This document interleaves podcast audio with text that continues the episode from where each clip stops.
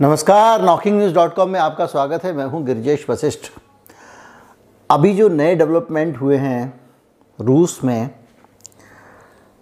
बड़े अफसोस की बात है, मैं कई चैनल्स को देख रहा था, लोग समझ ही नहीं पा रहे हैं कि ये क्या हो रहा है और क्यों हो रहा है। जबकि ये शीशे पे साफ़ साफ़ लिखा हुआ है। तो जो नए डेवलपमेंट हुए हैं, उनका मतलब क्या है? किस तरह से चीज़ें आगे बढ़ रही हैं और किस तरह से भारत लगातार एक बेहतर स्थिति में जा रहा है। लगातार भारत एक सम्मानजनक स्थिति में जा रहा है। लगातार जो भी घटनाक्रम हो रहा है, वो भारत के हित का घटनाक्रम है। मैं आज इसी पर विश्लेषण करूँगा। कुछ घटनाक्रम जो नए हुए हैं, ताज़ा घटनाक्रम हुए हैं, उन पर प्रकाश डालेंगे और समझने की कोशिश करेंगे कि अब युद्ध का जो किस करवट बैठ रहा है, किस दिशा में जा रहा है। कहीं मत जाइए, चैनल को सब्सक्राइब कर लीजिए, मैं लौट के आता हूँ।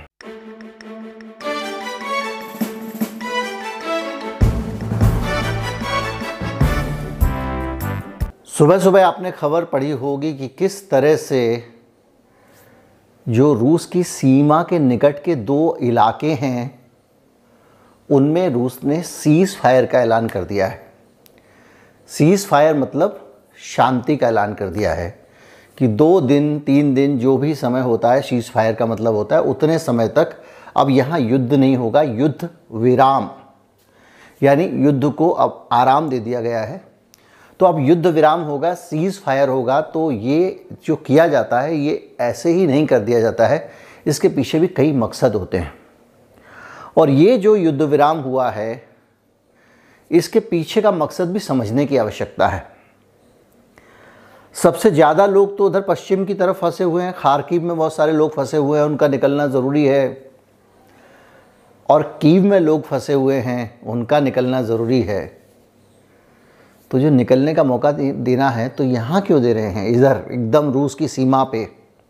आप देखेंगे तो उत्तरी रूस की एकदम सीमा के नज़दीक ये दोनों इलाके हैं।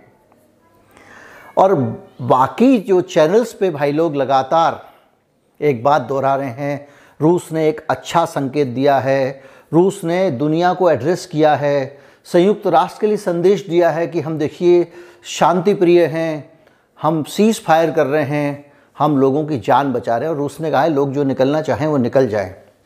लेकिन इस सीज़ फायर के पीछे कुछ और वजह भी हैं। दरअसल ये जो इलाका है, ये करीब करीब रूस में घुसा हुआ इलाका है। रूस का के सीमा, इस तरह की गोल सीमा है जिसमें यहाँ के आसपास वो इलाके हैं।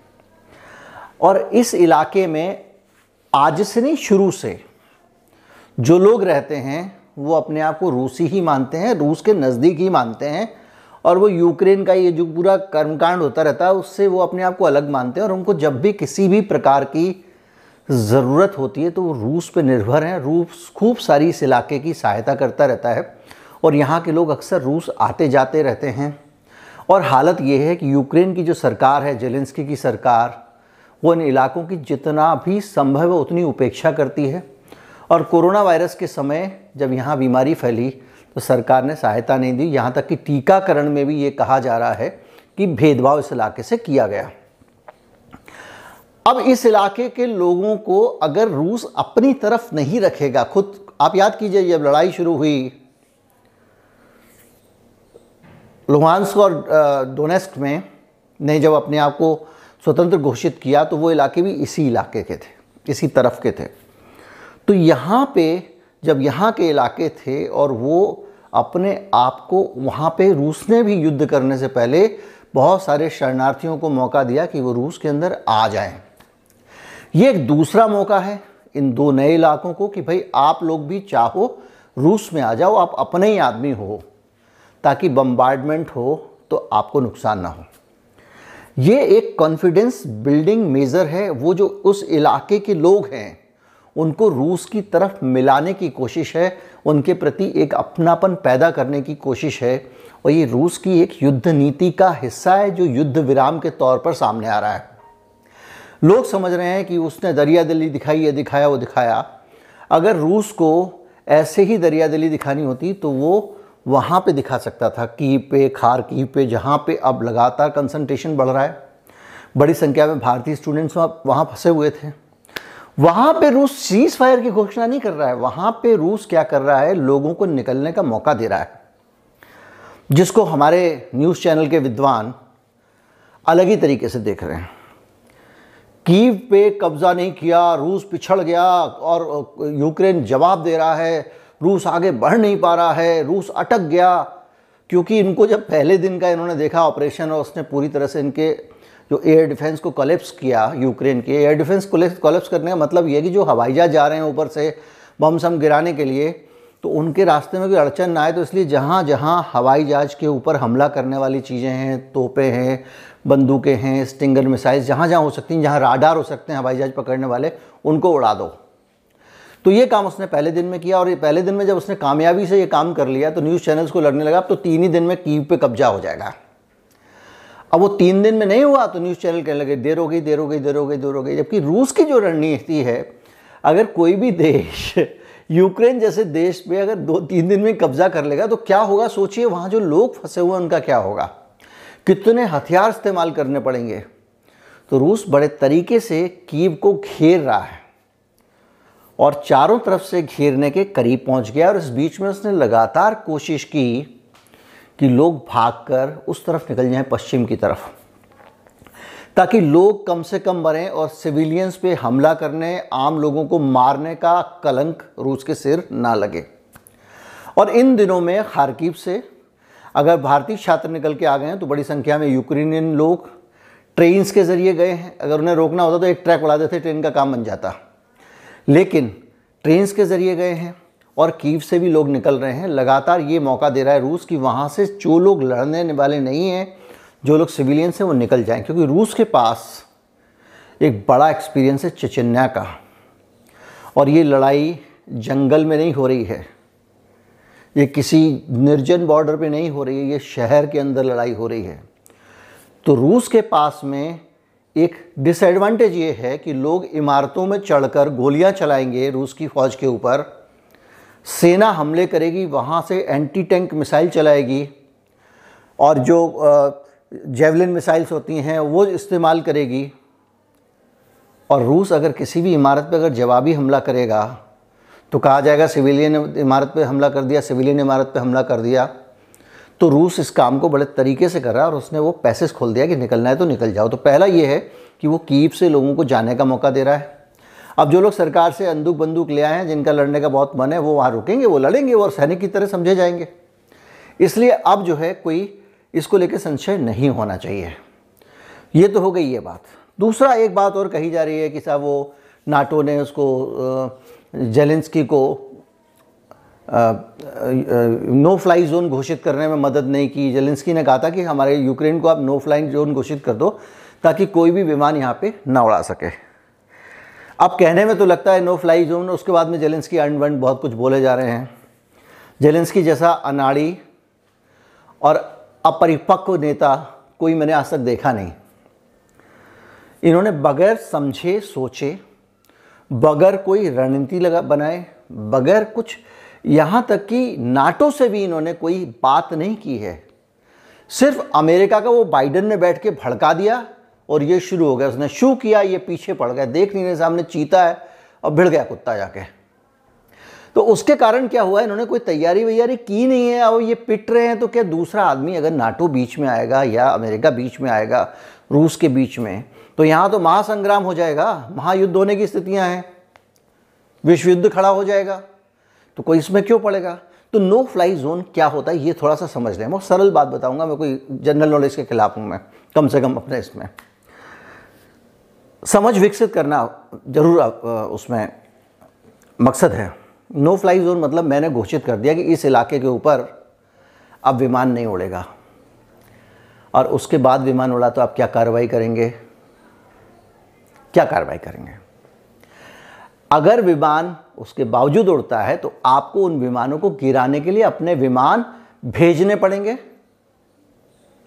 उनको कहना पड़ेगा, भाई साहब, आप नहीं उड़ा सकते, और उसके बावजूद वो उड़ाता है तो उसको मारना पड़ेगा, गिराना पड़ेगा। तो जेलेंस्की कह तो रहे थे कि नो फ्लाई जोन घोषित कर दो। लेकिन नाटो को मूर्ख समझ रहे थे और रोज़ ये सोच रहे थे कि नाटो जो है वो नो फ्लाई जोन घोषित कर देगा और आराम से फिर नाटो और रूस आपस में भिड़ेंगे, वो इनको उड़ने से रोकेगा और ये उड़ेंगे तो आपस में एक दूसरे को मारेंगे। तो अपने आप ही नाटो जो है वो इसमें इन्वॉल्व हो जाएगा, इस लड़ाई में। ये उनका मकसद था। ये बातें कोई नहीं कर रहा है। वो जेलेंस्की की शिकायत और ये नोटो नाटो ने धोखा दे दिया, साथ नहीं दिया, ये नहीं दिया।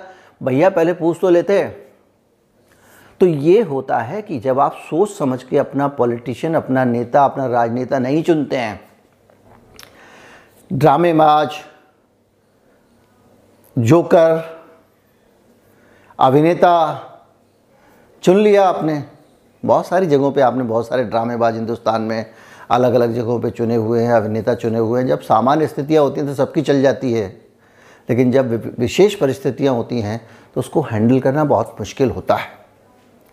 जैसे आज भारत में बच्चों के इवैक्यूएशन में असफल रहने के बावजूद अपने बच्चों को सही समय पर बचा के ना ला पाने के बावजूद उस फ्रंट पर असफल रहने के बावजूद और फूहड़ तरीके से पब्लिसिटी अपनी ढूँढने के बावजूद, हमारी जो विदेश नीति है, वो समझदारी से भरी हुई है, समझदारी से परिपूर्ण है।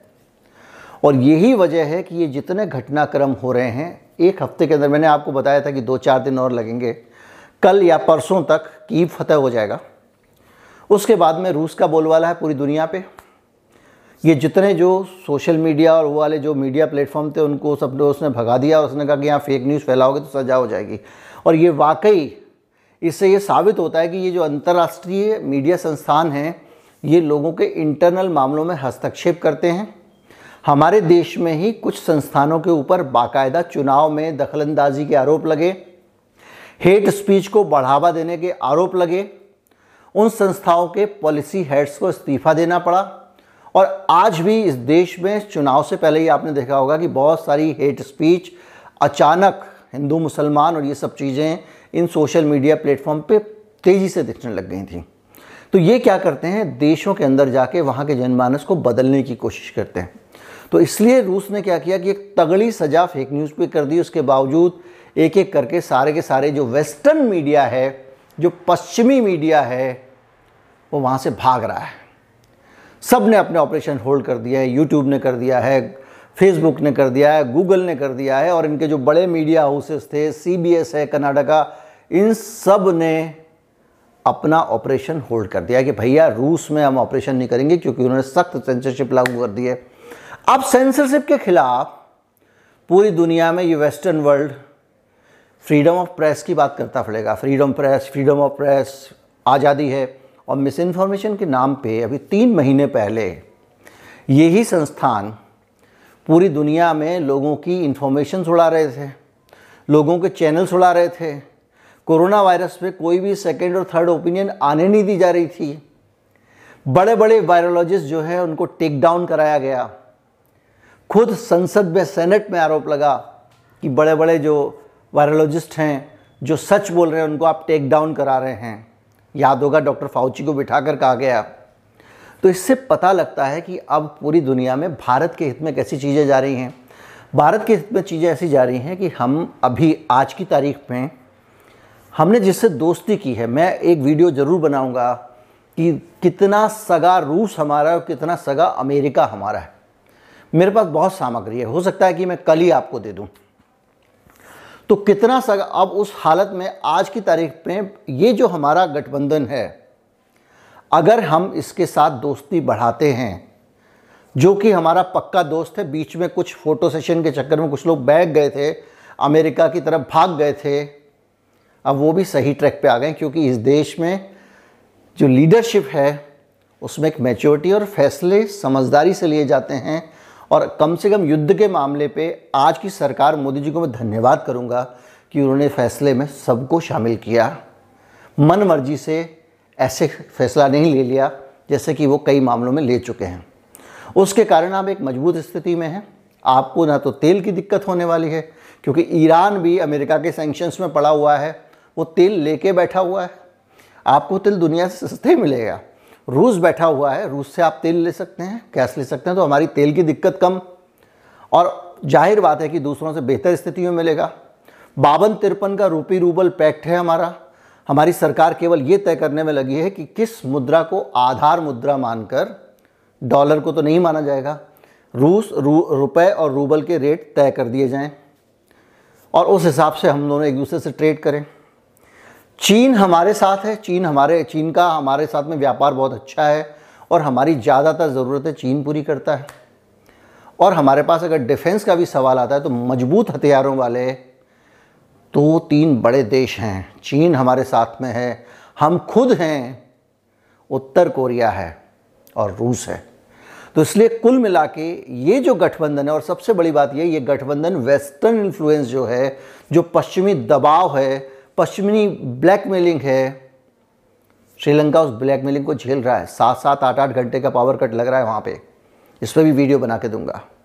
तो ये जो स्थिति है, उससे हम मुक्त रहने वाले हैं। इसलिए इंडिया के लिए गुड न्यूज़ है। और जिस दिन रूस लड़ाई जीत जाएगा तो ये यूरोपियन यूनियन यही सब बातें करेगा। यही नाटो के मेंबर्स कि, रूस जी, कोई बात नहीं, हमसे दोस्ती कर लो, हमको गैस दे दो। हम अमेरिका के बहकावे में आ गए थे, जिसमें से कम से कम नहीं तो कम से कम 20 से 30 परसेंट देश ऐसे हैं जो रूस की तरफ़ वापस आ जाएँगे। तो एक बेहतर तरह की बाईपोलर दुनिया बनने जा रही है। ये ये यूनिपोलर जो वर्ल्ड था, एक ध्रुवी दुनिया थी, जिसमें अमेरिका का ही सारा कारोबार था, अमेरिका की ही धौस चलती थी, वो कमज़ोर होने वाला एक पैरेलल सिस्टम होगा। और जब पैरेलल सिस्टम होगा तो भारत आज़ाद महसूस करेगा। जैसा कि हम पहले करते थे, जैसा कि इंदिरा गांधी के जीवित रहने तक हम गुट निरपेक्ष रहे। ना हम इधर गए, ना उधर गए।